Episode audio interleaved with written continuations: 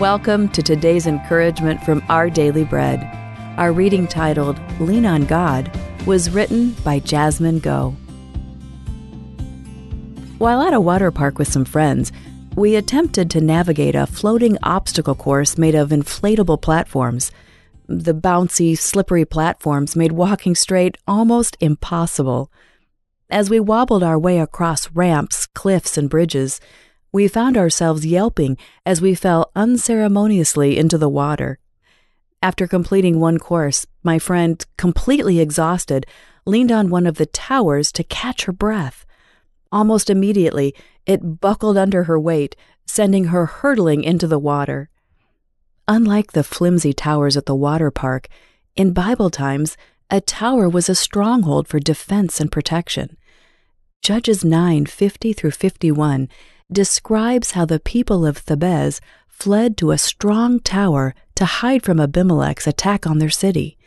In Proverbs 18:10, the writer used the image of a strong tower to describe who God is, the one who saves those who trust him. Sometimes, however, rather than lean on the strong tower of God when we're tired or beaten down, we seek other things for safety and support a career, relationships, or physical comforts. We're no different from the rich man who looked for strength in his wealth. But just as the inflatable tower couldn't support my friend, these things can't give us what we really need. God, who's all powerful and in control of all situations, provides true comfort and security.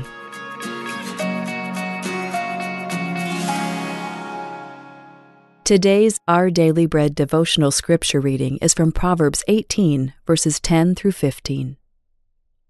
The name of the Lord is a fortified tower, the righteous run to it and are safe.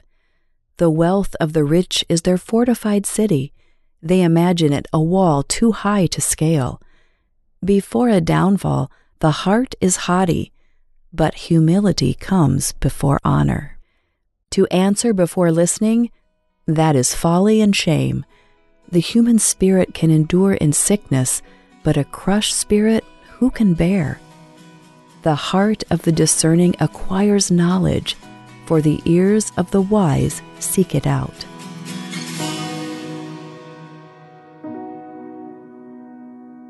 Let's pray. Dear God, when we're exhausted and feel like we can't stand any longer, please help us to lean on you for comfort, for our security, and for rest. Thank you, Lord. It's in Jesus' name we pray. Amen. Thanks for listening today. I'm Rochelle Traub, and today's encouragement was provided by Our Daily Bread Ministries.